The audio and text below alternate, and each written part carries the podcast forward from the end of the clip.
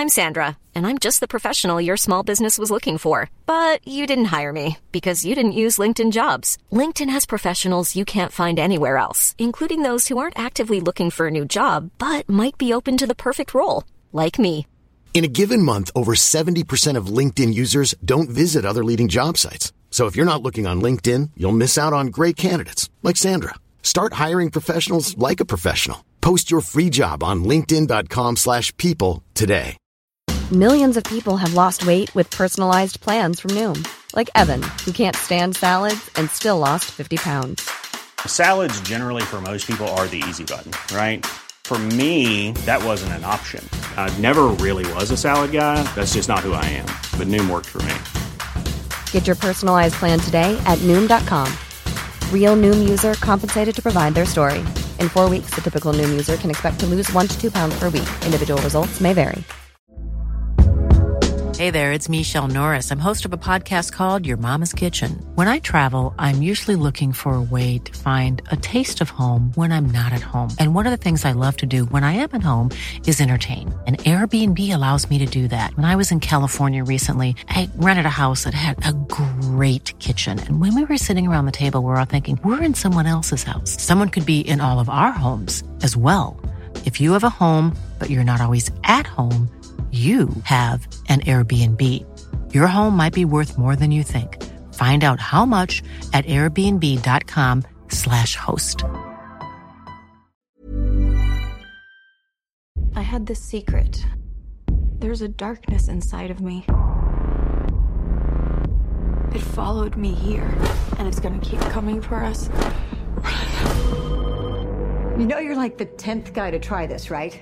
It never works out for the dipshit in the mask. There's never been one like me.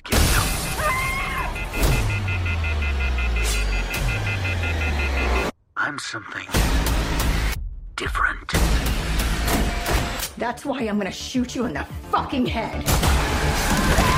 Welcome to The Cinedicate, a film and TV podcast. Be a part of the conversation as industry insiders, genre lovers, and cinephiles dare to peek beyond the curtains of imagination and dive into the art of cinema. Join us as we want you to spend less time scrolling and more time watching. Now here's your host, Armand Haddad. All right. So, gentlemen, thank you so much for coming onto the show. Thank you for coming back to the show. This is the first time that we're doing a podcast, all three of us. And before we get into the film, let's do some introductions. Kameron, first of all, thank you so much for coming back. We did Scream, The Scream, Scream 2022 last year, and now you're back because you wanted to do some more Scream. Thank you so much for coming back. Thank you for having me. I can't believe it's already been over a year because I kind of feel like we just did that. I know. They're like, you know Yeah. what? Let's let's do another movie. It's doing so well, and yeah. And then the other person on this round table, Pete. Thank you so much for coming back. Thanks, Armand. Happy to be here as always. So I approached you because I was like, I'm doing well. First, you approached me. You're like, oh, let's go see Scream. I was like, speaking of Scream, I had no idea, Peter, that you're such a big Scream fan because I even joked to you. I was like, you know, I I thought I was the only heterosexual fan of Scream until you said you really like. You said this is one of your favorite horror franchises, and I had no love it, idea. man. I've been loving Yes, Scream sir. since I saw the first one. So to get the ball rolling, Pete, I want to know how did you come across Scream? So I can't really recall when it was, but growing up, I was never really allowed to watch horror movies. Like my parents were always like, "Oh, you can watch whatever you want: Saving Private Ryan, Black Hawk Down." you know, which things are much more gory than your modern day slasher films. And then I've always been just like, okay, why can't I watch horror movies? So then I think I saw it at uh, like a sleepover one time growing up, and it was the first one with Drew Barrymore in like the first two minutes where she gets slashed up. Yep. And I was like, okay, I, I can get down with this. This seems pretty different. And then just fell in love with it. Fell in love with the whole genre of horror after that. So big fan of Scream, big fan of all the horror genres out there. But let's get into it. Let's jump into this one. It was a very good one. Yes, let's jump into it. So, Kameron, you're you're a huge Scream fan as well, and I think Yes. we are all prepared to talk about this movie because this movie is the first movie. It's first of many first movie outside of Woodsboro takes place in Manhattan, and also the first Scream that's not with Neve Campbell. Well, Scream 3 is in Hollywood, isn't it? Uh, it's just on a Woodsboro movie set. Oh my god! Oh snap! Boom! You're right. The whole interview. Flops Okay, in the first five listen. minutes. Outside of California, out of California. Yes. Yeah. Yeah, like, di- well, first, like, what were our first impressions, like, walking out of this movie? Like, did it work outside of California? Did it work in Manhattan? Scream takes Manhattan, a la Jason Voorhees. Like, did it work outside of the West Coast? Kameron. I think it totally worked outside the West Coast, and I don't. I'm not going to spoil anything because I know we're going to get to the spoiler section. Yeah.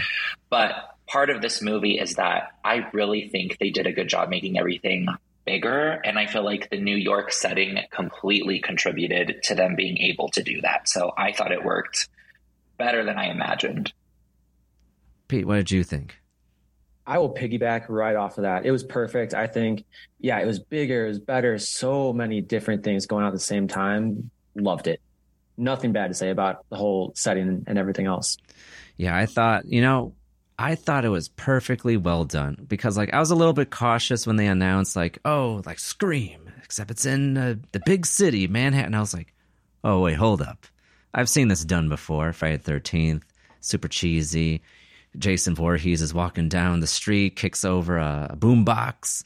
So, like, I was like, okay, how are they going to do this? How are they going to handle this? And I thought they handled it very well. And honestly, it felt like it was the right step if we're going to take this movie series into a franchise, as even the characters in the film allude to. I totally think it's on the franchise um, path now. I think it is a franchise. It's it's growing beyond what the original movies uh, have made, and I absolutely love it. So, I mean, let's really get into it. So, I want to summarize the movie before we really dive into it because honestly, we can't talk about this movie unless we get into the spoilerific stuff.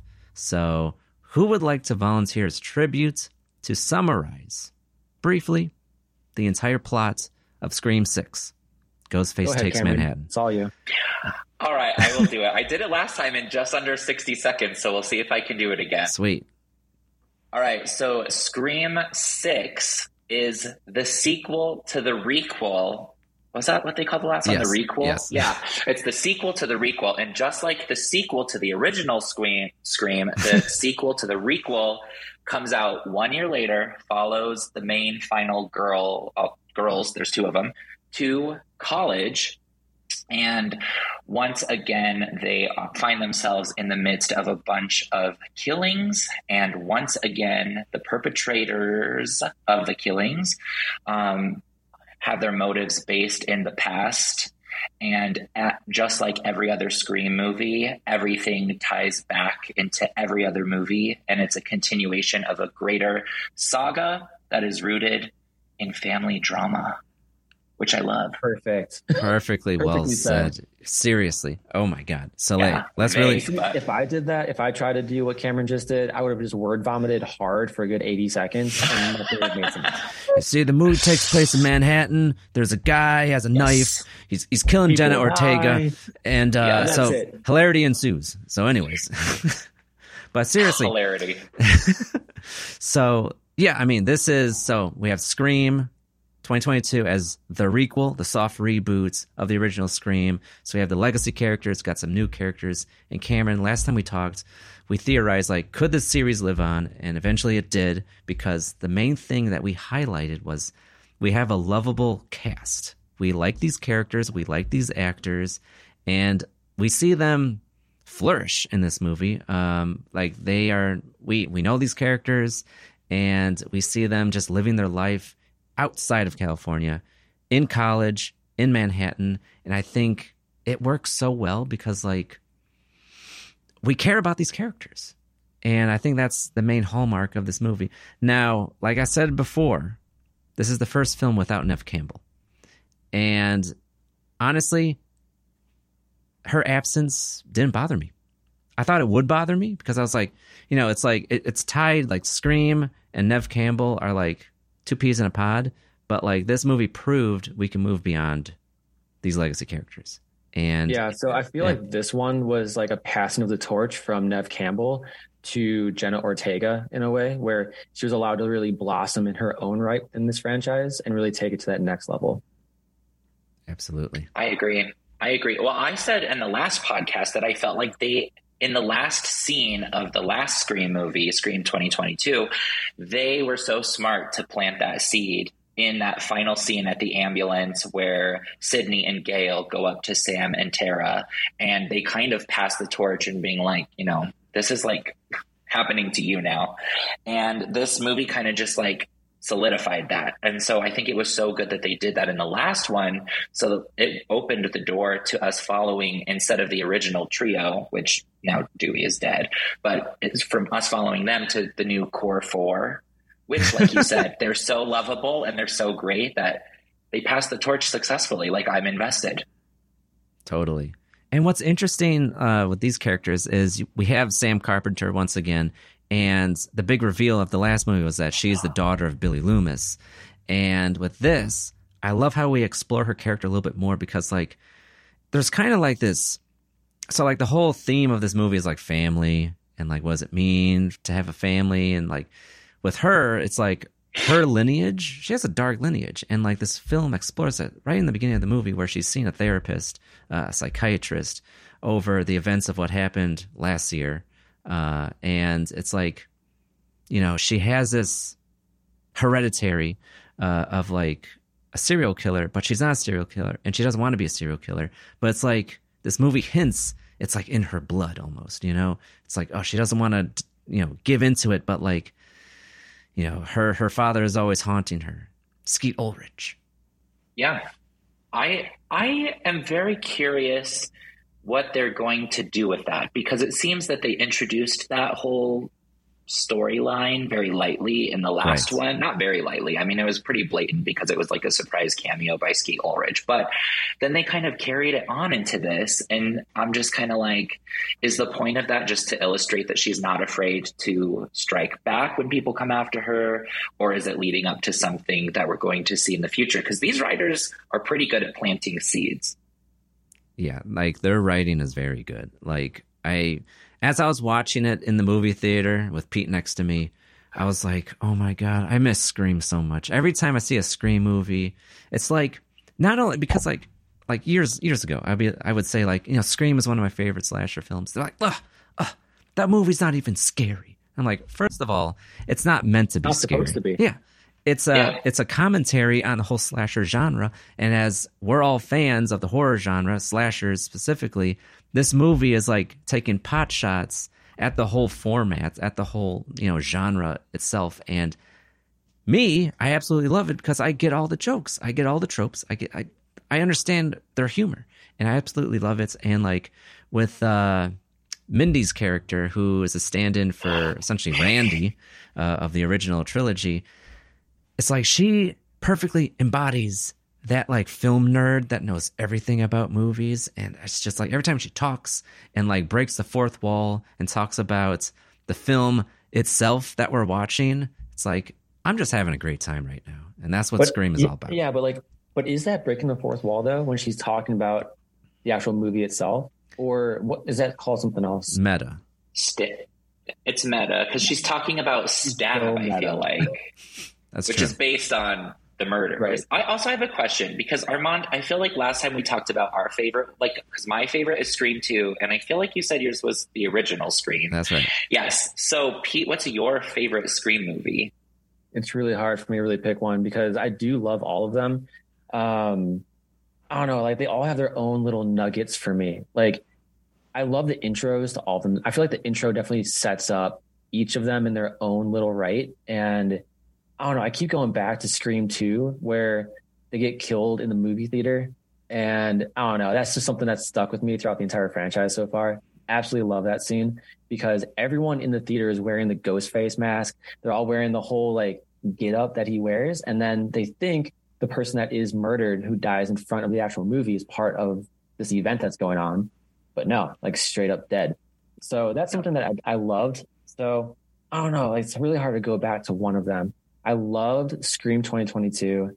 This one, Scream 6, I think might be my favorite one so far. Uh, there were a few things that I think were corny, like the old school jokes that you have in all of these movies. Like at the very end, you have the killer. He's like, "Oh, Tara, I've always wanted to stick something in you," and he's like referencing the knife.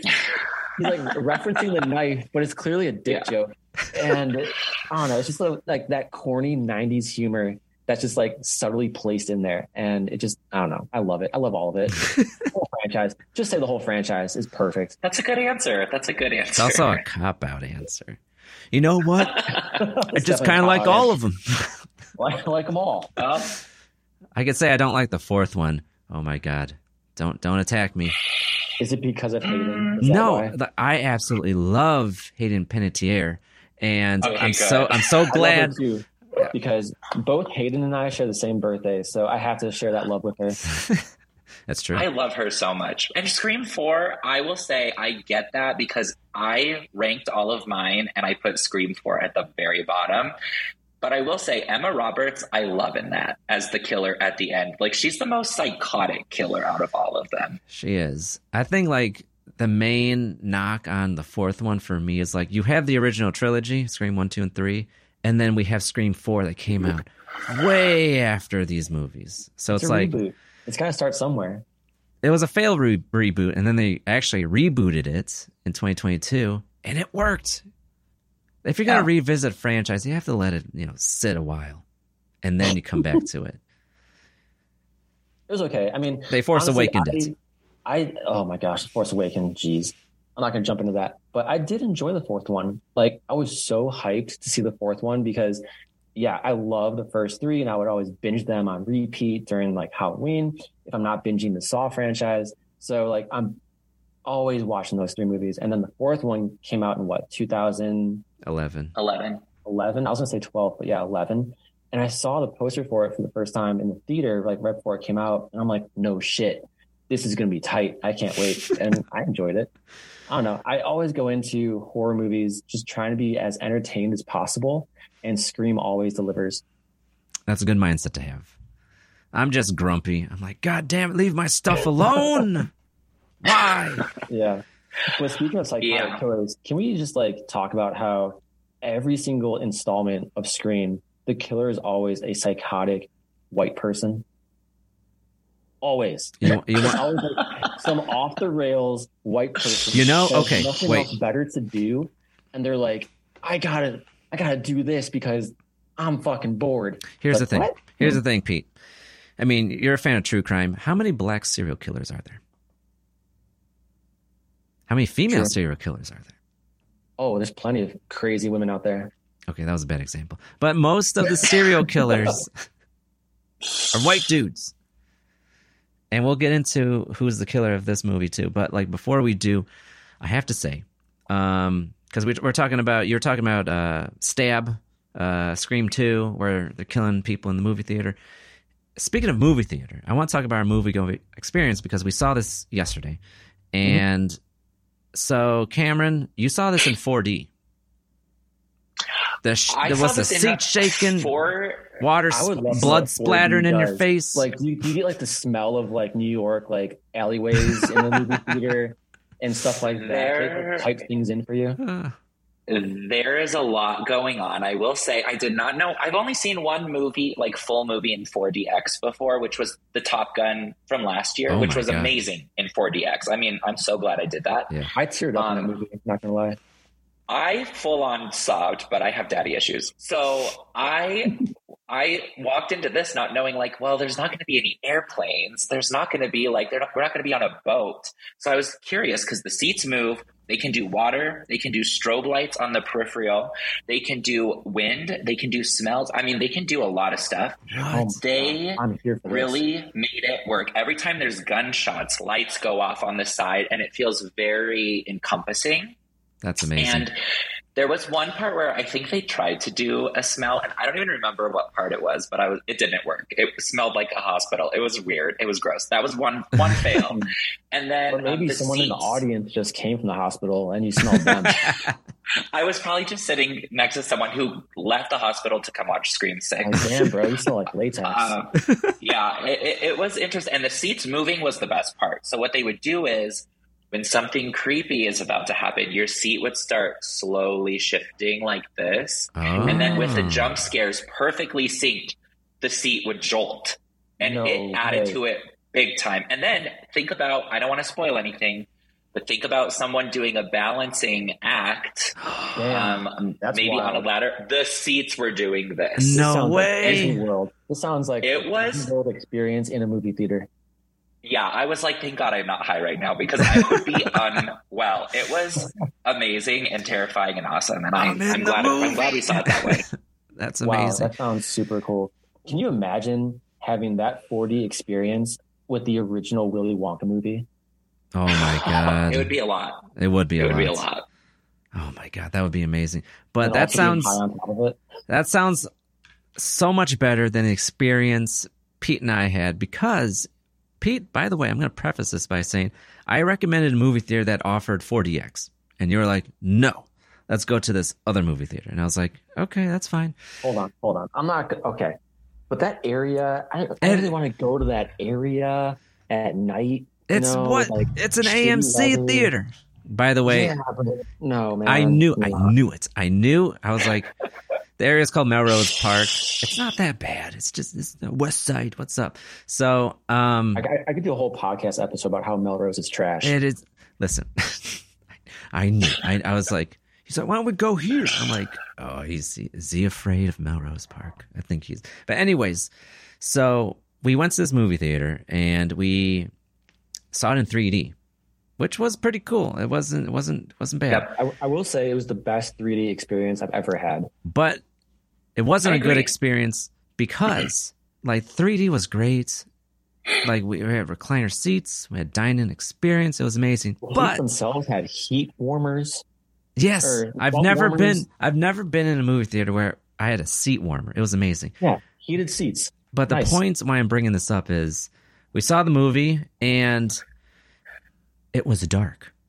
I when the movie ended, Hmm. I turned to you, Pete. I was like, "Was the movie dark to you?" You're like, Yeah. "Like tone or?" I was like, "Visually dark." They're like, "Yeah, man, the color grading they did on this movie was." I was like, "It wasn't the color grading because you look at the trailers, it looks normal. This movie theater had the brightness, all the colors The are fine." projector was like super low. They dimmed it Mm. down. It's like they turned down the brightness. There were outdoor scenes. I was like, oh, wait a minute. This isn't night. This is supposed to be daytime. I, Yeah, so we have to go see it again. we have to see it again. But like, Okay, we Yeah. can go In back to 4DX. Melrose. We can go 4DX, to yes. Melrose. We can get the smells. It'll probably smell like Melrose, but sure, let's do that's why I wanted to bring it up because, like, oh my God, like, it was way too dark. It, it sucked. But It- yeah, it was a- it was sometimes rough what time. happens with 3D movies though, they seem darker because you're you're wearing like those Sunglasses. basically those sunglasses. Exactly, exactly. And that's Yeah. what I said during Avatar. Like, because Armand's like, I've never seen Avatar in 3D. I regret not seeing the first one in 3D. I'm like, bro, let's not see it in 3D. we saw it in 3D. We saw three hours worth of Avatar in 3D, and I kept moving time. the glasses around because they didn't fit over my glasses. Oh, And they're I also hate that. filtered. They're also filtered, and so it's like you're wearing sunglasses in a theater. by the That's way, basically what it Pete stole these 3D glasses because he was like, wow, these actually fit. I'm keeping these. Dude, these fit Oh my perfectly God. over glasses, so I kept them. They finally are getting onto that because I noticed last night mine fit way more than ever before over my glasses. Yeah, I'm I'm actually lobbying for a uh, full visor that goes over like your forehead down to your like top, like bridge of your nose to cover Yes. everything. That'd be perfect. Yes. That's how you do it. All right, guys. So let's talk. Let's move away from the theater experience. Let's get back into Scream. So with this movie, let's talk about the the intro scene because, like we were saying, like every Scream movie has a iconic first scene, and with this uh, first kill scene, oh my god, it was amazing. First of all, it stars Samara Weaving from Ready or Not, The Babysitter. She's a fana- she's a fantastic actress, and I thought I was really hoping that she was going to live on in this movie. No, the, the first, the first, they always have like a big name in the intros. Uh, Drew Barrymore in the first movie, like they have like a big name in the beginning, and then that was like before Drew was Drew, though. no, Drew was Drew. was she? Yeah, she's living off of ET. 96. Yeah, I mean, Yeah. Was that 96? Okay. Okay. Wait, Okay. are we talking spoilers now? We're talking are we spoilers. allowed to talk Yeah, spoilers now? dive into it. We're here. Okay, well, last time you gave like a formal in- introduction to the spoiler zone, so I just want to make sure. No, we're in it now. We're in it. Okay, We're in the okay. streets. We're going there. We're in the streets. We're in the streets of New York We're in the streets. We're in the alleys. Technically. And I've been to Manhattan, and like it took me out for a hot second because like the Ghostface killer over the phone talking to uh, Samara's character was like, "Go into the alley," and I was like, "Hold up, I've been to New York. There are no alleys." There are no alleys. No. And that like nice big alley dumpsters. I was like, no, I've been to New York. They put their trash in the streets, like civilized people. They throw their garbage in the streets. But That anyways, was, that was more that was more of like a breezeway. It wasn't really an alley. It was just like a breezeway that you get every 25 blocks in Manhattan. yes, yes. But go on, Kameron. What were you gonna say? Okay. I knew since we're allowed to talk spoilers, I was like, there's no way this is just. Well, first of all, I will say this is one of the first ways that it mimicked Scream 2 to me because I think Scream 2 is the only one where the opening sequence was it's a date. They're on a date. And it's like the woman gets murdered on a date. And um, where she thinks she's going to meet the guy, but it's not the guy. And I was just like, there's no way this professor is dumb enough to walk into a dark alley and then that's going to be the opening sequence. But it was so worth it in that moment where he pulled off the mask. Oh yeah, that was great because for the first time you get the whole flip side of the Scream murder intro, where it's not just the victim getting killed, you get the like post murder effect of the actual killer, and you like hear him breathe for once, and he's like taking it all in, and then oh, it's like oh shit, he's reaching for his mask, takes it off. Oh damn! Now we see who this guy is, and we're setting it up like, oh, is this? Are we following the killer like Right. in this installment? Yeah. That's what I was thinking. I, I was like, how is this going to get flipped? Right. And then everything, you know, just gets turned over again. But I thought that was super cool. Because like the thing with these Scream movies, it's always like the mystery of who the killer is. It's like it's almost a who done it, uh, but in the slasher sense. And like him taking off the mask right in the beginning really subverted expectations. It's like, oh, we know immediately who who's the killer, and then very quickly we we realize it's multiple killers again. Just like with with all the other screams, it's it's multiple killers, and it sets it up so finely. And like, thing is, it's like what I love about this one is like it's we're finally moving away from like the Campbell family, the no more family drama in regards to the Campbells, just like with the other one too. Um, but like it's it's like film nerds that are like copycatting the Ghostface killer almost, right? Is that is that what you got too? Yeah. Well, yeah. In the first intro, totally. That's exactly what it was. Yeah. Well, and I also was just like, I, cause I had the same thought that you did, Pete. I was like, is this going to be like, is there new twist on this that we're going to follow the killer through and he's just going to gaslight everyone into accusing each other and killing each other and stuff like that?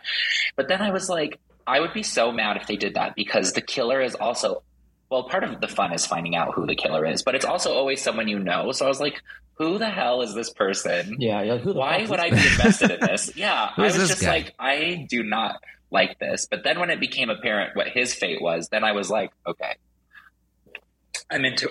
I'm into that. Yep. And then fast forward some more, fast forward some more later that night.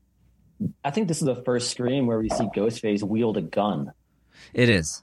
right? Wait, actually, Scream Three, the director didn't he Well, have a gun actually- at some point? But like actually hunting with a gun. Well, that's for He has- sure. He Like, kills, Mm. he kills the store clerk, takes his shotgun, and then starts hunting with an actual shotgun. Like, Yeah. You never see that before. no, because like, Yeah.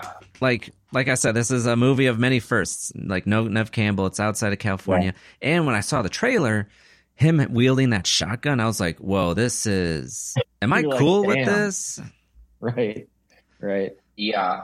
I mean, I will say, obviously, part of this and part of the rules that Mindy gave is like, this is the sequel to the requel. Everything is bigger. And in a way, I feel like this is one of those things that I was talking about earlier that I feel like going to New York provided the opportunity for this ghost face to be very almost like in a way that the others were more more like sly and sneaky. Mhm. This was just a very oh like a present killer in the city. Like did not care if he was going into a gas station, didn't care if he was on a crowded subway.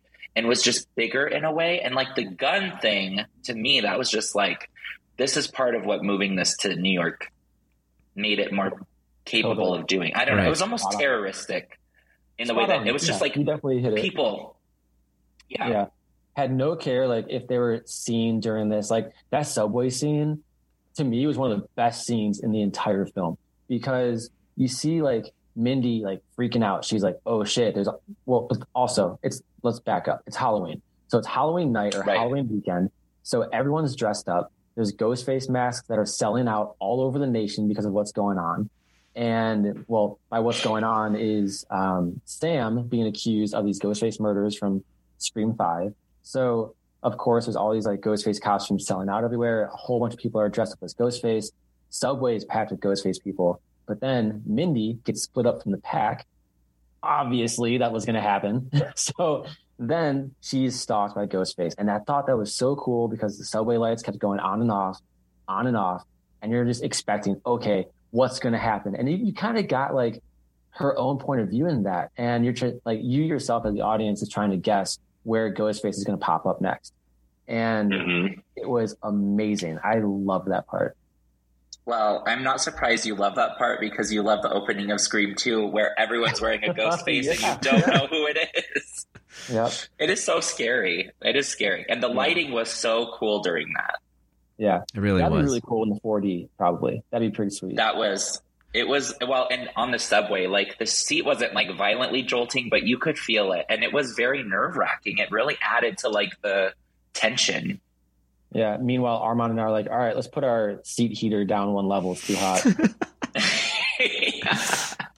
in your bougie theater with the seat warmer It, wa- it was a bougie theater. Let me say, two, two seats down from Armand and I, there was a little five year old watching this movie. That is true.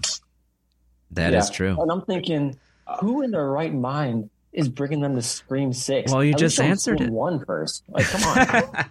i know i'm like they definitely are not old enough to appreciate the first five wait till they're seven Exactly. for sure. exactly. But Pete, you answered it. They're not in their right mind if they're taking their five year old to see Scream. They couldn't see it. Because it was gory this was They're a like- very gory yes, one Yes, it was. They're probably like, hey, Michael, this is why we don't go to New York. Yeah, that's a that's a good that, parenting. Tr- Yeah, that's why we oh my god. oh my god. But yeah, I mean, Kameron, going to what you going back to what you said about like the you know if we're gonna do a sequel to the requel, we have to do it bigger, better, higher production, higher kill count, beheadings, and so setting it in New York and then having Ghostface wield a shotgun at some point, like that was, I mean, it makes sense. And also, I want to point out in the other films, Ghostface always had a pristine white mask, and in this film, we had grungy. a grungy, kind of tattered, dirty mask. Yeah. yeah And that was cool because that definitely fit the whole New York grime grunge setting. Yep. But it's also cool because it's supposed to be the first mask from the first movie. And that was what, 20 something years ago or so. So that Yeah. plastic or rubber is definitely, you know, eroded, gone away, and it's all weathered and looks really cool. That's actually my favorite mask out of all the Scream movies. That one, i agree It was sick. It is sick. I thought that was really, really smart of them because I think they, the writers of this, have really just accepted that audiences who are going to go see these movies, it's going to be like, yeah, there's going to be a lot of people who are just new to the Scream franchise that just want to go watch a slasher movie. Yep. But so many of us are so just in love with the original movies that they've really unlocked this smart secret that you can be nostalgic without only bringing back the past people and only bringing back the past drama, but the actual physical items. Like, I'm sorry, that museum in the theater, that is a museum I would pay money to go see. That was the coolest, The like, shrine. for a Scream fan. And they know what they're doing. They're like, you want, I know what will make Scream fans very happy. Yes. Actually, right on that, I would visit three museums based off of movies Scream, Saw, and Top Gun. That's it. Like, if, if those museums existed, I would be there in a heartbeat. Well, I think the Top Gun to see Museum what it would exists. look like. Totally. It was cool.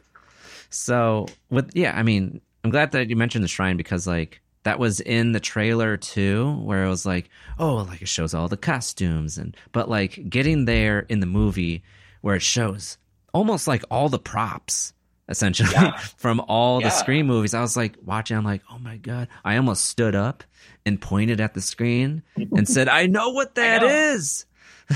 Yep, yep. I almost did too. Up to like that. Okay, so you know my favorite one is Scream 2. And at the end, where the boyfriend, Derek, Jerry O'Connell, comes down on that huge wooden star from the play that Sidney's in, that star was in there. And I was like, oh my gosh, they have the the smallest little details. And now those are like rewards. They know how to reward fans, these Yes. new writers, which is Yeah. very nice. Because it's in the They had- background.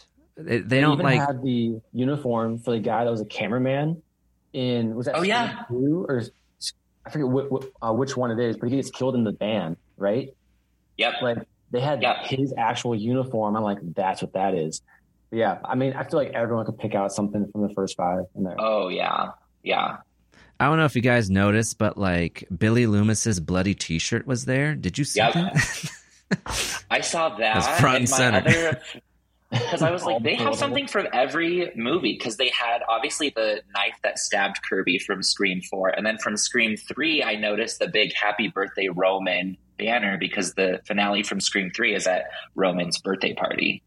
So they Right. had something for from every movie, which I thought was amazing. Like a, and so, like you said, they didn't point it out; it was in the background. So Yeah. it's like normal people who are new to this franchise would not even pick up on that, but for us, it was like, here's for you. It's a little treat. And like, I don't know Yeah. if you noticed this, but you probably did. But in the beginning of the film, it already set up like little Easter eggs in the background because like that original killer that killed, we didn't say, uh, you know, uh, Samara Weaving's character was a film professor talking about Giallo films, talking about slasher films, and one of her students killed her. And that guy had a picture of Drew Barrymore on his fridge. Get out, really? Yes, her character from Scream One, a, a Polaroid of her is on his uh, fridge because like he's obsessed with the Ghostface killer. So it makes sense that he would have the first victim on his fridge. The camera, it's then it's in the background on the side, but it's definitely her. So then that makes me think though, like, and now I'm just going, you know, way off the rails, conspiracy theory. So with Scream having its own, like, yeah, break the fourth wall, having the stab movies within the actual scripts of the movies. When does the first Scream movie evolve into, oh, that was just one of the stab movies? So our own Scream movie with Drew Barrymore and everything else, when does that evolve into one of the movies in the universe of Stab in Scream? So maybe it was Drew Barrymore that we know, but maybe it was a Drew Barrymore from Stab that he knows. Oh, like from the movie that they're watching at the beginning The of Scream actress. 2 Yeah. with what's her name? Her name is um something Graham. Heather Graham. Heather Heather Graham? Graham, Was Heather plays Graham? the I think it was Heather Graham who played the stab version of Drew Barrymore's character Casey Becker. I think you're right. Yeah, you're right. It was. That's something. So yeah, because it's it's all, and sometimes it gets so meta that I'm like, I'm tripping myself out right now. Like it's a, it's a, it's one of those things. It's like it's a dream within a dream within a dream. Exactly, exactly. Yes. It's like Screamception. Scream I love it. Yeah, I mean, like I said in the beginning, this is why I love these movies because they are so meta because they play with the genre itself, and that's why we have Mindy's character, who's that Randy character in the first few movies, and there's many points. Like I said this earlier, because like I love these character, these new characters so much. Jenna Ortega, Melissa Barrera, uh, Mindy's character. Like I love these characters so much, and I don't want them to die off because, like in the original Scream movies, you had Randy's character that died in the second film. Am I correct? And I love in the third film, he's like on like a video cassette. He's like, "Ah, you know, I'm talking from the dead." and there's a scene where you know Mindy uh, gets stabbed in the the subway, and I was like, "Oh my god." Oh no, I liked her character. Is she gonna come back in the the next movie on like a Blu-ray disc? Like, you know, in case I'm dead, I'm probably dead right now.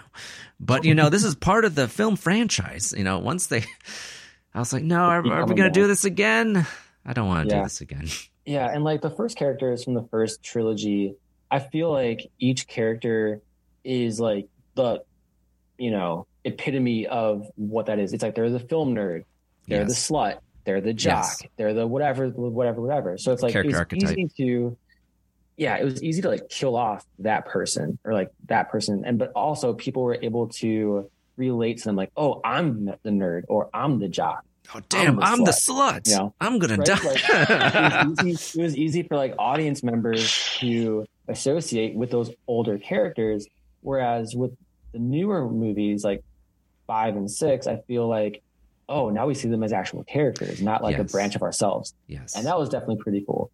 Um, but yeah, let's continue. yeah. But I would say, like, the, so to build on that, it is interesting you say that because I do think starting in the very first movie, they just like you said, they do such a good job with using like character archetypes. Kind of just like you know, Sidney. We all we know that Sidney's always going to be the final girl. We know that Gail is like the she always comes through at the very last minute. That's something she does. Dewey is kind of like a doofy, cute guy, and like the film nerd is always there. Yes. And um, something that I loved about this is I kind of feel like, you know how like there's Sam and Tara, and they're kind of taking the archetype of the final girl of Sidney's role, but now it's kind of bigger and it's split into two people. Mhm. And I almost feel like th- with Kirby, they're giving her that archetypal role that Gail had um, in the first Scream movies, where she comes through at the end, Mhm. just when Yeah. you think she's down. And they even gave her the same haircut as Gail in the second movie. They have her in a leather jacket like Gail in the se- second movie. And I'm like, if she's like the new Gail, I will be very into that because I love that archetype.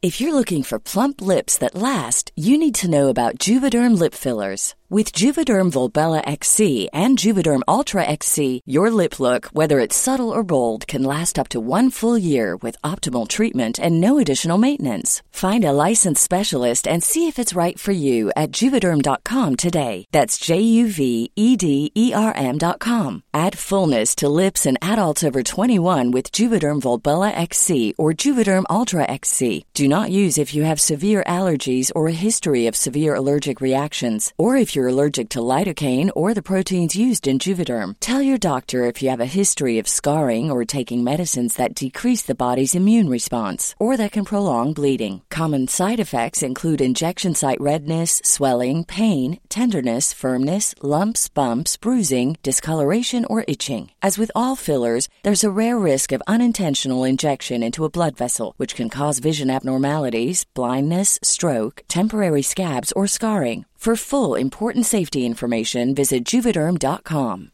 Hiring for your small business? If you're not looking for professionals on LinkedIn, you're looking in the wrong place. That's like looking for your car keys in a fish tank.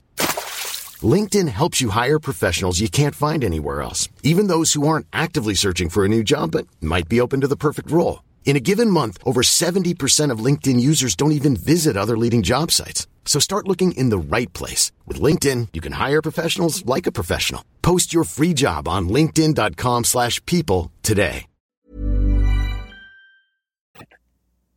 So what you're saying is in Scream Seven, Gail's gonna die, pass the torch to Hayden, and then boom, we're good Yeah, to go and for Hayden's- five more movies. Yep, and Hayden's gonna have a horrible haircut with short bangs. if it copies Scream Three, yeah. Biggest disaster So, since those it just bangs. Me? So was it just me, or did you also feel like Kirby was intentionally doing like a lower voice in this movie? I think that's just how she sounds, Um, man. Is that how she sounds? Is that how Hayden Panettiere sounds? Like, You don't know what she sounds like? hey man, I've been Just seeing looking at her, I know, man. from her in a long time. So It's been a while since she- Heroes. Okay.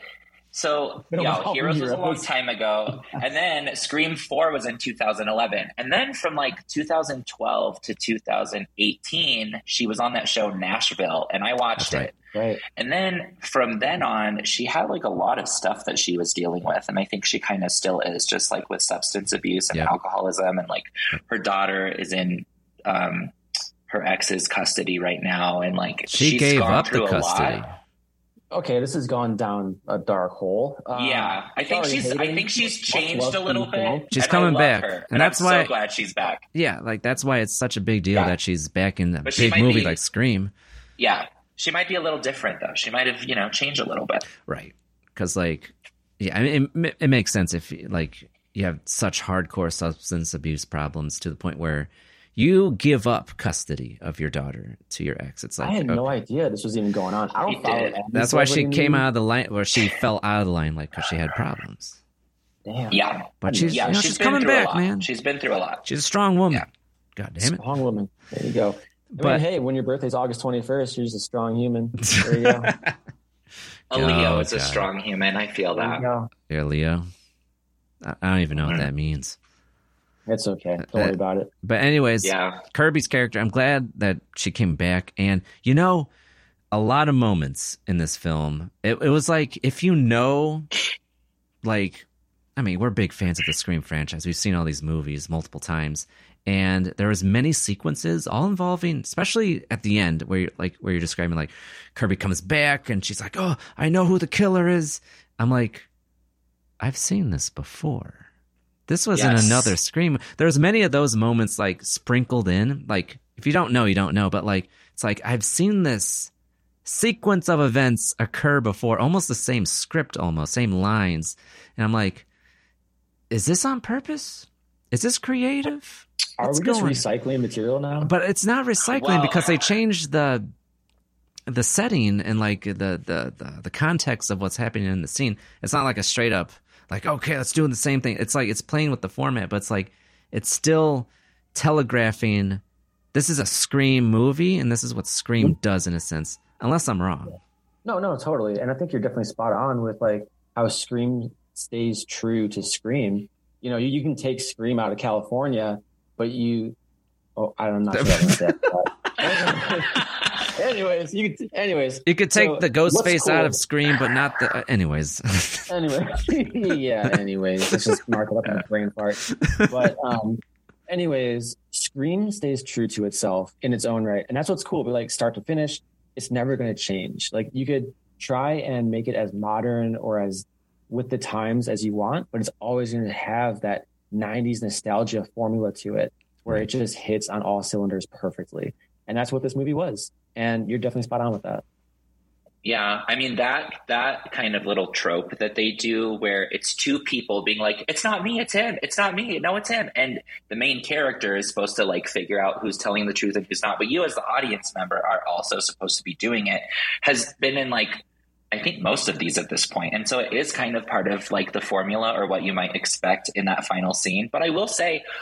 Every single time, I don't know who's lying, and I do feel the sense of panic every single time where I'm like, like last night, I was like, I don't know. I want to believe it's not Kirby, but maybe it is. I don't know. Maybe, I, maybe it's the cop. I don't know. And so, like, just in the in the first one with Stu and Randy when they pointed fingers at each other, yeah. Mm-hmm. I was like, oh my god. Or like in the second one, doesn't Mickey for a moment accuse Gail of being in on it? And it's like he wasn't. Oh no, he accuses Derek. Sidney's Oh, right. boyfriend, who actually was innocent, but like tries to gaslight Sidney into thinking it was him. And those kind of mind games are always going to be there, but they work to me at least every time. Oh, for sure. And like, I hate when that part of the movie always pops up because that's when everyone starts to like trigger, like try and figure out what's going on, who's the killer. And then I'm thinking my own anxiety is I only have 15 minutes of this movie left. I wish there was another half hour. I wish there was another one hour to this because as soon as that happens, I'm like, oh fuck, now I got to end the movie now. And then I'm sad. That's why we always want more. Exactly. That's why we're gonna get more. Yes. Hopefully. yeah, I hopefully, it's happening. Hopefully, Scream takes the whole Saw route and they make like a dozen movies because right now they're only on six, and Yeah. Saw Saw ten comes out this October, so got, got a lot of runway left. Let's go, baby. I think they have it in them. These writers are very creative and smart. I'm very impressed with what they've done so far. Right. Like they're very impressive because like it's clear, I don't know them personally, but it's clear that they're actual fans of Scream and they're actual fans of the genre and they're not like people that were hired. to, okay, make a Scream movie. Okay, let me see. All right, let's just this is what Scream is and it's very like surface level. They mm-hmm. like okay, this is like the history, the lore of like Ghostface and Scream and all these movies. And how can we extend that? How can we play off of that? And it's like they make creative choices because they've been, you know, dwelling in this world for a long time. Like us fans, like if we were to make a movie, like granted you have to be creative, but like if we were to make a Scream movie, it would be probably similar to these movies. It's like, okay, what if we have Yep. Billy Loomis? He has a daughter. And like, oh, and it's like it's just interesting stuff like that. While if like a new fresh writer were to come in, they wouldn't be making those choices. Yeah. Well, and now it's interesting to see the way that it's almost like a parallel universe to the past. Like now that we know what they're kind of doing with this, just not just the requel, but now that we have the sequel to the requel and we see all the ways that this movie was like Scream 2, it's like it's like a linear, it's like so hand in hand. I mean, up to and I think we should talk about the ending because it was it was interesting. Take I it had away. actually I will say I there were some parts about it I was not obsessed with. I love that they kind of paid homage to Scream 2 with the ending with it being the last killer's parent seeking revenge on the girl for killing their son, which is very Scream 2 and Debbie Salt or Mrs. Loomis was like one of my favorite killers of the whole franchise because she was so wacky and campy. Yep. She was And this one was interesting because I didn't feel, I don't know, there was something about it that just kind of didn't sit right with me, even though I really appreciated the, the callback. There was I a wonder what you both thought about it. there was a lot of callbacks and like I got whiplash on like the subversions happening because like before we even find the reveal that it's like the cop and like his kids, it was like it was set up to be like, oh, Kirby's actually insane. She's not an FBI agent. Like she's actually behind all of this. Oh my god, is Kirby bad? And like when she pops in, all bloody and beat up, it's like I know who the killer is. It's like she's actually bad, or is she not bad? And then it was just like it was a clusterfuck, and I absolutely loved it. But like, it was an interesting reveal of like who the killer was because it, like you said, Kameron, it was like that homage to the second film where it was the mother of Billy Loomis seeking revenge, and it's like, so if like if we're gonna make a new essentially trilogy or series of films it makes sense to go that route. But like, what I did not expect was like, okay, the, the father's behind it all, the, the cop. His kids didn't actually die. And I was like, what the fuck? Because like, like the cop's daughter died. And the, it was like the second act where like Ghostface is like killing people, and like she was like set up to be like quote the slut character. Uh, the But we didn't see her die. that's true. We didn't see her die. Yes. I was We heard it. Yes. We- Yeah. Yeah, I was, I was, I did not expect that at all. Um, but I would like to hear your reservations after what Pete, Pete, what did you think about that ending? Um, I saw it coming.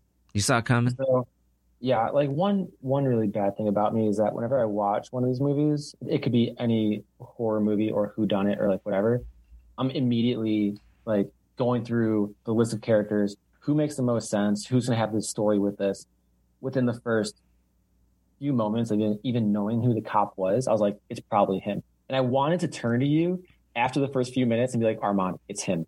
And I was like, no, let's hold it in. Let's see what happens in this. And I was like, fuck, it's him. And I thought he wasn't a good actor. I'm going to be honest with you. Because, like, him being a just- grizzled cop, I was like, okay, this is believable. And then once it was revealed that he was the killer, his acting was so over the top. Mhm, He was exactly. overacting. He was like, haha, I'm going to kill you now, uh, Sam Exactly. Carpenter. And I'm like, what the fuck is happening right now? yes. Um, but yeah, there, I mean, there were little nuanced things that he did as a character throughout the first half of the movie where I'm just like, yeah, this is definitely him. Definitely him. Like what? We just gotta watch it again. If we can watch it and like comment at the same time, I will point them out. Uh, we have to wait until it's streaming on Peacock. All right, we'll do it on Twitch then. Okay. Follow up on Twitch live. Kameron, what were your reservations with the ending? Well, like Pete, I guessed the cop pretty early on, and I actually also guessed the daughter, but I will say when she was killed, I did not think that it was her anymore. I thought she was dead. And I will say that I did not suspect Ethan because I was like, that's too easy. Because in Scream 2, Nikki was Randy's friend from film school. And I was like, well, Ethan is friend or roommates with Chad. So that's like a little too on the nose. So I don't think it's him. And then it was. Um, I like I said, I liked that it was Detective Bailey in the sense that it was like a throwback to the parent of the first murderer. Right. But I agree with you about his acting. It was weird. And I think I don't know if he was just like trying to be like a kooky killer and like you know, the killers the killers are they're a little they're a little off their rocker in every single one. They turn when that reveal happens, all of a sudden they're just straight up crazy. And I think that he really went for it, and I'm just not sure it landed the way that it should have. But the one thing I will say that I really just straight up didn't like, and I, you know, my criticism of this series or franchise is very minimal, but when he said, like, oh, you thought my daughter was dead, but that's why I went in and I switched out her body with the other dead body. I was like, Yeah. I'm used to suspending reality for these movies, but that is so in New York City.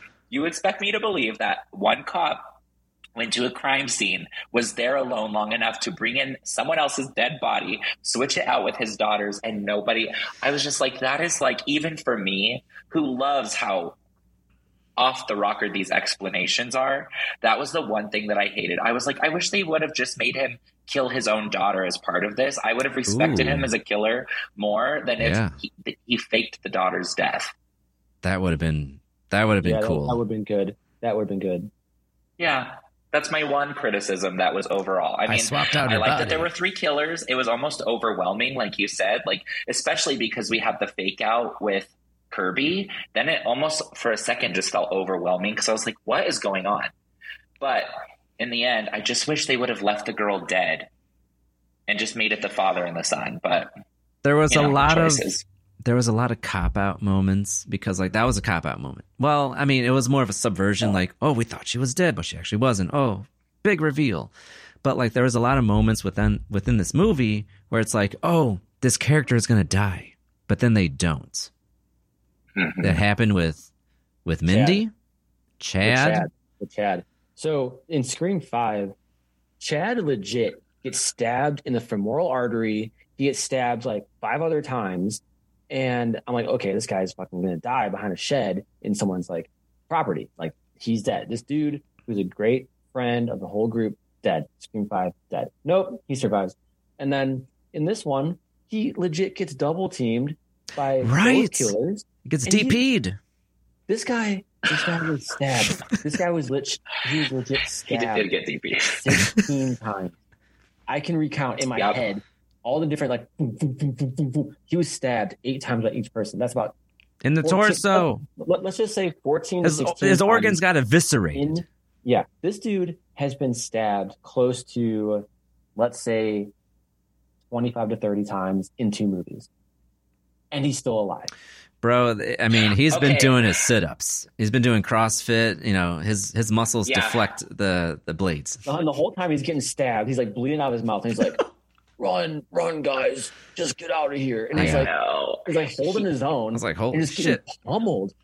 Oh my gosh! Like, how do you survive that? He, how much do you want to bet in the next movie he's going to have some kind of walking impediment like Dewey did? Because they made him the Dewey in this. Yes! So, mu- like, think about Yeah. Scream, Scream 2, when Dewey gets stabbed and Gail, who is his love interest and their love is blooming, is forced to watch it, just like Tara had to Uh-huh. watch her new little love interest, Chad, get hacked. And then they even used the same line at the end when he was okay. They said, hey, we got one more in here. And that's literally what happened at the end of Scream 2 when Dewey came I out. expected the Dewey music to start playing. It's like boom, boom, boom, I boom. know. I Which was like, oh, it's the Dewey. They, they, Except they did play the Dewey Dewey. is like a super nerdy guy, and Chad is like this, like He's a Chad. you know, jock, hot type of dude. Totally like different end of the spectrum of Dewey. Dewey's like this, like That's the fresh part. yes. That's the Yeah, fresh part. But it's just like, I don't know, like, I don't- how do you survive twenty five? But isn't Yeah, I Chad now? I could be wrong, but isn't Chad? Is he gay? He's gay, right? No, man. Chad was trying to get with Tara, man. Okay, is he bi? My man was trying to. Do you get mean me. that? Not, Do you mean the actor? Not well, maybe it's the actor, but like, is the character? I thought he No. was either gay or No, h- his Is that sister's because- gay. Is that gay. because? yes. Is that because the first time that we see Chad in Scream Six, he's a shirtless cowboy dancing with his friend? Look, Yeah. they make these movies for gay men, and you cannot convince me otherwise because I literally grabbed my friend's arm and I was like, "This is a gift. This is a Kameron, gift for the Kameron's gays." like, Kameron's like, did you see that? oh, I oh, and we, He saw we that. both saw it. yeah, well, and he, I will say, Mason Gooding is a very, His name? very gay friendly. Yeah, he's Cuba Gooding Jr.'s son, and okay. he- Okay. yeah, He's got the looks for And- sure. Yeah, and he uh, he's a very he's in a lot of gay positive media, and I think I, you know, maybe he's bi or something, but I don't know. I don't- and the character I don't think is gay though. Just the girl, just his twin. okay. Yeah, just yeah. O- only his twin, I think, is in the actual storyline. Yeah, Yeah, I was. I don't know. I I just thought I was like, well, I mean, they're all. You can't really. Well, I don't know. Maybe you just can't specify with any of these Cuba new Gooding characters. Jr.'s son. It could be Mason it could be, Gooding. Yeah, he is. It could be coded because remember on the last podcast I was talking about how I know Mickey from Scream Two is a gay coded character, and it was confirmed later by Kevin Williamson. But I always knew it could just be that. Like this, this franchise also has a lot of that where it's like you could interpret this to be kind of queer. Like it, it, it's not overtly macho, if that makes sense. Yeah. This Well- franchise is is very camp and Yes, Yeah, there's nothing Vague. macho about the Scream. except. Sam Carpenter's uh, boyfriend in New York, and I thought they were telegraphing. I was like, he's probably going to be the killer. And they subverted Oh. my expectations because I was like, he's probably going to be the killer, just like in the other Scream movies. They're kind of setting it up. They're trying to Yeah. like. But And they tell you Thankfully, he wasn't. not going to be the same. They tell you it's Right. not going to be the same as the last ones, and boom, yeah, the last ones he would have been the killer, but no, But- he's, he's just the good boyfriend. that's also a callback to Scream 2 because in Scream 2 they make you think, oh, it's going to be the boyfriend again, and then the boyfriend is innocent in the in the sequel, Yeah, just like poor Derek. But at least Danny lived because um, we also, my friend and I, were very very much into Danny and his slightly himbo energy. Like I just really appreciate the casting in these movies. I have to say. Yes, definitely. The casting has been goaded for Scream One until now. It's been fantastic. Yeah. God, it was. Yeah, I mean, he played a good. He didn't. He didn't do much, but like what he did do was definitely enough. He made his screen time count, and I really liked him at I the think- end, Danny, where he came in with like ten cops. He's like, "I brought help." Like, Yes! oh shit. That was the best. I loved him. I, I got his purpose way more than I got the purpose of the therapist in this movie. I still am like, this the therapist character could have been completely cut and nothing would have been different. Like it was a I reason for why the gore. therapist. Mhm. Yeah, to have a knife go through his face, I mean it was a great kill get stabbed through the fucking face. and but I was just like, that was kind of the weirdest part to me. Is like the therapist, there was no point. Like I wish he added something more. Yeah, he didn't. Yeah, because like Yeah. it was it was there to remind new viewers what's happening. That's what I think it was Yeah, because like it was just her explaining the events of the first film. Like, oh, you know, uh, you know, ever since I left California, this happened, all these murders, and I'm the daughter of the the serial killer Billy Loomis. Yep. And the Well, therapist is and I like, "Oh my it- god, what the fuck is happening?" I feel like maybe his purpose was to try to trick people into thinking that Sam is the killer because that was her therapist and he like let her go as a client. But did anyone really think that Sam was going to be? Actually, Armand, I'm curious because Pete and I guessed the cop. Who did you think the killer was? Like, what was your journey? Honestly, because it was, I, I ate up the red herring like Don't say Kirby. Do no, no, not no. I didn't think it was going to be Kirby. Um, Okay. I I Danny. thought genuinely this is what I thought because like the movie is set up where we have this this guy that's not connected to anything. It was just like someone that idolizes Ghostface right in the beginning of the movie. So I thought it was like this group of guys that like worship serial killers. I thought it was just going to be like a rando guy. I was like, this is where you take the direction of this franchise now because like you had like all these connected people to the Campbells or to Cotton Weary or whatever his name was. It's like okay, we're gonna go away from all that, clean slate. We're gonna have a brand new person, someone that's not connected to the Carpenters, Billy Loomis, and Neve Campbell. None of that. So I was you wrong. Thought it was just going to be a, a random. new- Yeah. You know what?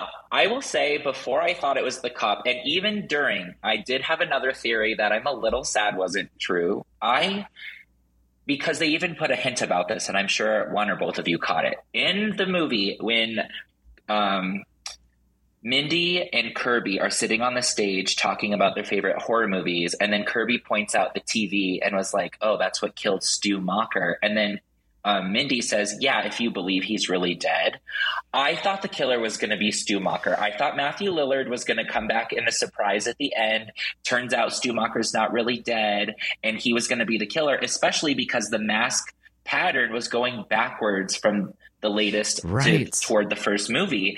And I was a little sad that didn't happen. There was a lot of rumors before this movie came out that uh, Matthew Lillard was going to come back, Stu Macher was going to come back because like we had Billy Loomis come back, we had Skeet Ulrich come back, so it's like oh, it makes sense for the second film to have uh, uh, Stu Macher come back, but he didn't come back, and I was No. I was like, is this a I was I was waiting to see Shaggy, and uh, Shaggy never came. Nope. I mean, he never came. good. That would have been a good twist. that would have been awesome. But I think we as the audience would expect that. So it makes sense to Yeah. subvert our expectations once again and not have him come back. Well, and there would be no way that after one showing that would not be all over the internet. Right. Yep. Like that that that's the only that's the biggest reason I feel like maybe they didn't do it is because there would be no way to keep that ending a secret past the first day of the movie coming out. Right. I think it would have been really cool if they ended it on a cliffhanger where we don't know who the killer is and it goes away from the whole like, oh, I'm related to so and so. That's why this is going on. I think that would have been cool to like put the whole franchise into this different direction where we have this movie, the next one after that, we don't know who the killer is, and you're just like on your toes, like what is happening, and it's just you know it's a wild ride. Right.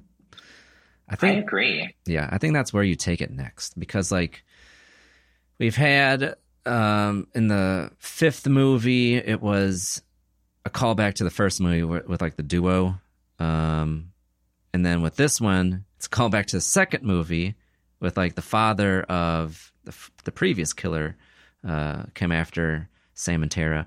So if we're going with that formula, if there is going to be a, another movie, is it going to be the director of Stab come back again?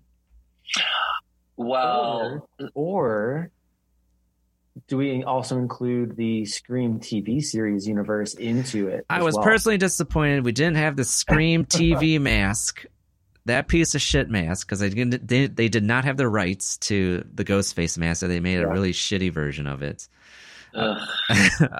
They're just pretending that never happened. Like, nope, never happened. I pre- I pretend it never happened. I I did not watch one episode of that. I'll be honest, I loved that series because it gave me that little bit of Scream that I needed in my life. And I could just binge through it. And like I was able to watch there's what, three seasons of it, I think, or It was three seasons, and they finally got the rights to the the actual Yeah. mask for one last season. Oh, so there's a Oh, fourth wow. season. It's either the third season they had the rights, or they had four seasons. I remember the final season. They're like, "All right, we have the rights. Let's do it properly." They had the full on Perfect. Ghostface mask and outfits. Yeah, I love that because it, it kind of, you know, kept it in the same realm as Scream as we know it in terms of like the movie saga.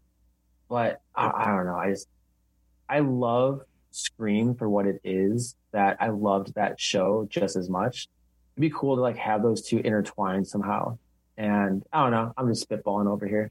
Don't mind me. I think that makes sense. And the other thing that I was going to say is if they're going to kind of follow this linear pattern of events, and if they were going to pay homage to Scream 3, first of all, it could get a weird new level of meta because Scream 3 is where it became so meta that Sidney Prescott went to a Hollywood set replica of her bedroom Yep. where this stuff happened. Yep. And the other thing that's special about Scream 3 is they said this in the movie too. It's the only time that there was one killer. And so maybe that would be the perfect time to start a mystery killer that we almost find out who it is and then we don't.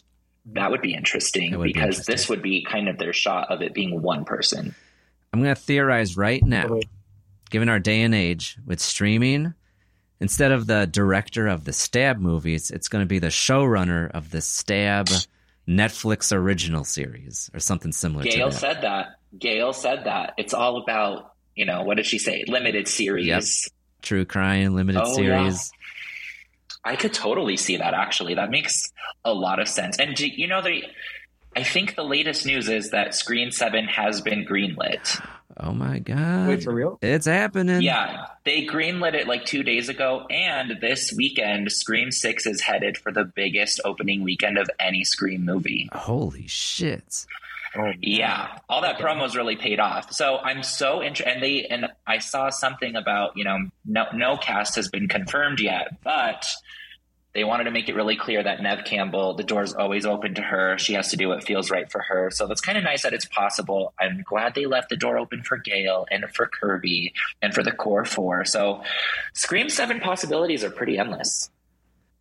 I still think it's a cop out that they didn't kill Gale Weathers. Oh wait, there's a faint. Oh yeah.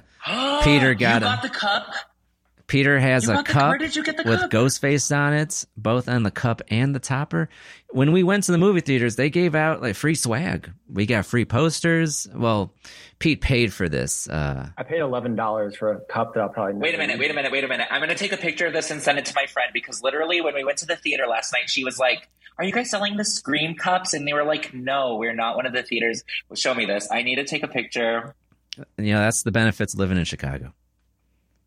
Oh my God. We get the cool Oh, let me- shit. Oh, that little guy too. Oh, very jealous. So yeah, I mean, they went hard with the marketing Yep. of this film, and like we were surprised. We went to the movie theater. We have like, like we were shocked because like we saw other films, Pete, and they didn't have a whole bunch of marketing like this. They went hard as fuck they- they went to market think this movie. Yeah, I think they're really trying to fully reboot this franchise. Um, and one thing that popped into my head afterwards, after seeing like, oh wow, I have a poster of this, I have a cup. They made like ten different posters of Like, this. The The first thing that marketing's going my head- hard as fuck. Yeah, the Yeah. first thing that popped into my head was they're trying to crack into the top five in the horror genre because right now they're number six behind Saw. And if you're one of the like pinnacle horror franchise names like Halloween, Texas Chainsaw, Scream, all of those movies, you don't want to be behind Saw in like the in like the sixth spot for top five.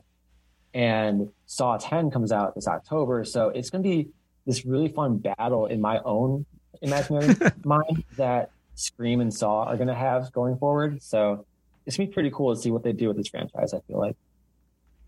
Well, I'm looking forward to it, guys. Are we ready to get off the fence? Because I got some questions. Speaking of the future of this franchise. What questions you got? All right. Number one. Will Sam Carpenter okay, so the ending of this movie, you know, they kill the the Ghostface killers, and you know, we have that scene with the paramedics, like, oh, there's still one more. It's not Dewey. Chad. Yeah, it Of got course, Chad. his name is Chad. Why does his name have to be Chad? I know, Why right? can't it be like something cool? Chad, Tyler. So, anyways, uh, we have Sam Carpenter look at the original mask for Ghostface, her father's mask, and there's a beat where she's like, "Oh, do I give into this murderous uh, tendencies within my soul because it's in my genes?" So, let me ask you two: Will Sam Carpenter give into her murderous nature in the next Scream movie? Because it kind of alluded to that. Pete, you go first. Oh man. Okay. So, seeing as they want to keep, you know, all the different in the family tropes within this franchise, Right. what if Sam decides to go after the families of the previous murderers? She's like the Punisher, where she's like killing She's off. like she's like a vengeful ghost face. I don't think that's the right direction. It's not the right direction. I don't- but it's like, 'cause I mean, you're completely- wild card here. That is that's that's that's a wild card. I don't a think they'll. take. Um, I don't think know. they're gonna go. I'm not sure how she'll give in. Um, You think she will give in? No, I think she was about to, and then her sister was like, "What are you doing?" And then she And drops like, the mask. She's like, I'm not like this. This is not my way. I'm making my own path. So then, I don't know. It's gonna be surprising. I feel like, as they all are. Kameron. Okay. Here's my prediction that I think would be cool if they could pull it off, but it would be very hard to pull off. And to understand this prediction, you have to understand that last night, and I don't know if you two had the same feeling, it was fascinating watching Tara get an enjoyment out of I don't know. There was something about when she stuck the knife in Ethan's throat and twisted it that she liked it. And she was also very unafraid of Tara. Yeah. There was something that kind of seemed sparked in her. So this is also along my whole thing about this being a linear tribute. So if the next one is about Scream 3 in any way or a Pace tribute, the whole thing about Scream 3 is the killer was Sidney's half brother. So I Yep. think in Scream because and also here's the thing. To me, Sam is the Sidney. But unlike Sidney, Sidney's always running away from the ghost face following her. And Sam is running away from the ghost face within her. Like she feels it in her body and she doesn't want to. I think it would be amazing and iconic. And if I were the writer, this is what I would do in the next movie to pay homage to Scream 3 to really make people think it's Sam and at the end it's Tara, the half sibling. That'd be wild. That would be. I'm down for I like that. where you're going with that. I'm down I like for that. I'd love it. If the I'd writers are listening- Tara is awesome. Yeah. If the writers are listening, you can have this for free. Invite me to the writers' room. I will help you figure it out. But I just think that would be homage. They could make if they pull it off right. They could really get people to think it's Sam, and she's finally flipping, but she's still running away from it in her. And then it turns out it's her own flesh and blood, like in Scream Three. That would elevate the Scream franchise so much because like then you have like, oh, can you can you kill your sister? You know, it's like can you kill someone that you You're love? forced, but then you're forced to kill off Ortega, and she's like No. the new girl right now. You're not forced to kill her off because we the rules are so different. Maybe she doesn't die. I don't know. I don't know. Dude, It's like- just it's not necessary because I think Jenna Ortega is such a asset to this franchise Yeah. I I did think about that, but not necessarily because who knows? Maybe maybe maybe she just doesn't die. Hmm. I don't know. There's so many possibilities. It would they would have to figure out a lot of stuff, but the concept of that I think could work. Yeah, I feel like someone in the core four has to Has to be the has killer. to, has to be the killer at this point. I feel like it would be her. I mean, she's definitely set up, especially after the success of Wednesday.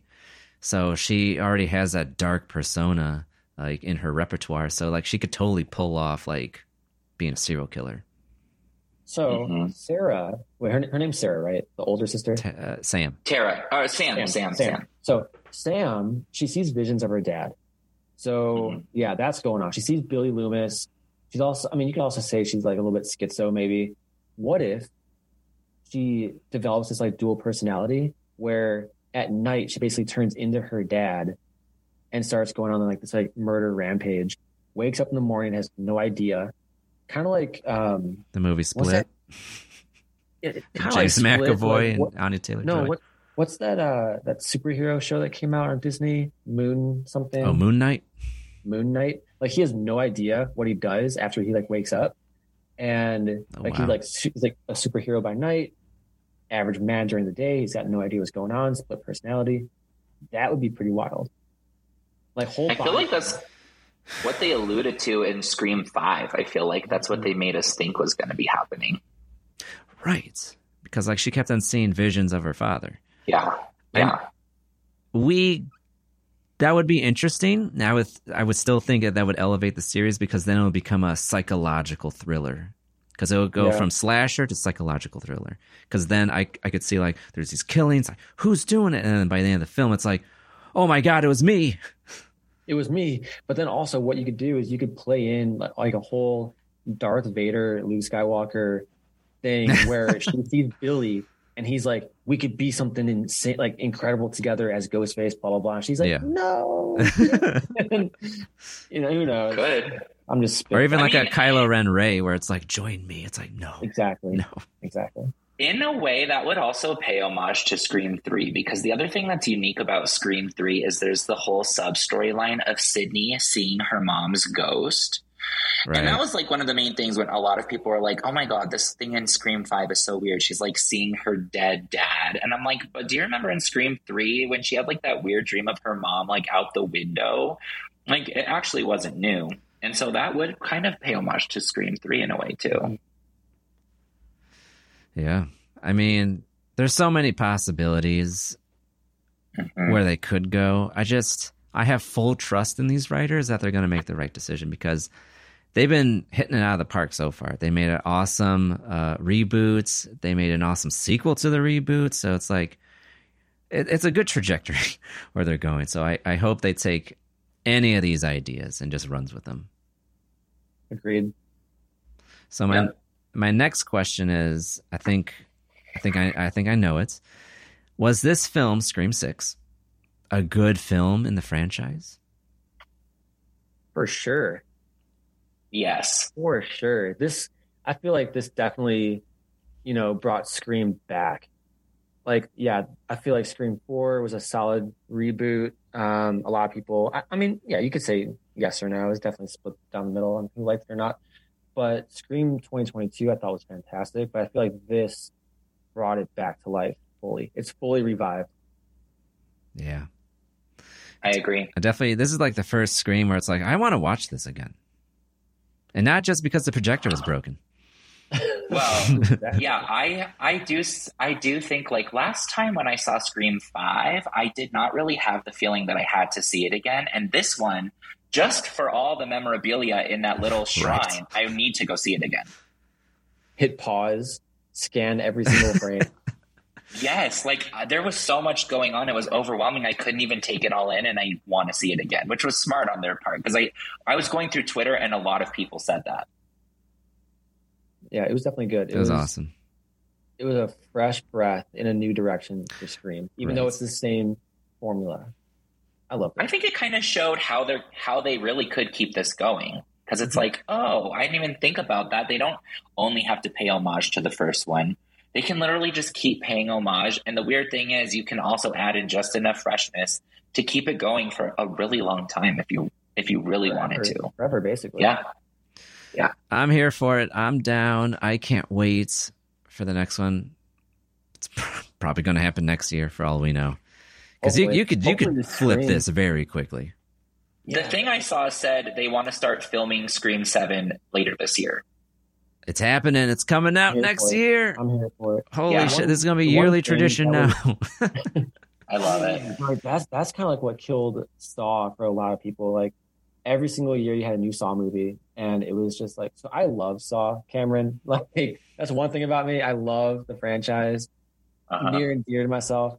And if Scream decides to truly milk it, that would definitely kill it. I feel like. And what's cool about Scream, like there's only a handful of them, and they, it's just that '90s nostalgia for the first like three of them, and it's just amazing. It's just lightning in, in a bottle every single time. And then the new trilogy, call it like the next gen of Scream, it's just as good in its own right. And I feel like it might diminish it if they come out every single year. But Yeah. I don't know. Maybe maybe supplement it with a TV show. I'm, Yeah. I'm here for that. It's going to happen. He wants that TV Bring show. Come on, MTV, bring it back. I know you guys are bored. MTV. here's the thing. Here, here's what I think is going to happen. Uh, We're probably going to get this next one, and if the writers are smart, they'll cap off this storyline with three films. So it's a trilogy of films. So we're going to see Mm-hmm. the end of Sam Carpenter, Tara Carpenter, and then if they do an eighth film, it's going to be a brand new cast could be. because that's how you can keep it fresh. Okay. It's like, okay, that storyline is done. Now we're going to do something else. So it's like they like, uh, yeah, they uh, compartmentalize the story. It's like, okay, now we're done. Now we're doing something else. Instead of like having this endless story of like, oh, Billy Loomis's granddaughter now. True. I don't know about you guys. Skeet Ulrich looked kind of old in this movie. I mean, I thought so too. I was like, Like- oh, CGI can still do wonders. Yeah, even CBS in comparison to the last one, though, like in the last one, I feel like they made him look young, and in this one, I'm like, did you guys forget to put the filter on? Mm-hmm. I mean, Agreed with deepfaking can you know progress so much. and It's like, oh, they forgot Yeah, to do agreed- it agreed yeah, because he's supposed to look like he did when he died. It's like his ghost is aging now. He's a forest ghost. Force Yeah. Ghost. Yeah, I mean, I don't know. There's just something I feel like Scream can run on forever. It's one of those movies that is just a cornerstone to the horror genre that nothing else is like it. I, truly feel like it could go on forever, and I hope that it does. Um, just a huge fan of the storylines, huge fan of Ghostface in himself, you know. Yeah, So uh, hopefully it keeps running. Fingers crossed. we'll see. We'll see. I mean, if, Transformers can keep coming out, Jeez, yeah. We saw a trailer for Transformers, and I'm like, please stop. Please Yeah. stop. Everyone Michael stop Bay watching these stop. movies. God. Okay. Well, mo- the Americans don't watch those movies. You know that, right?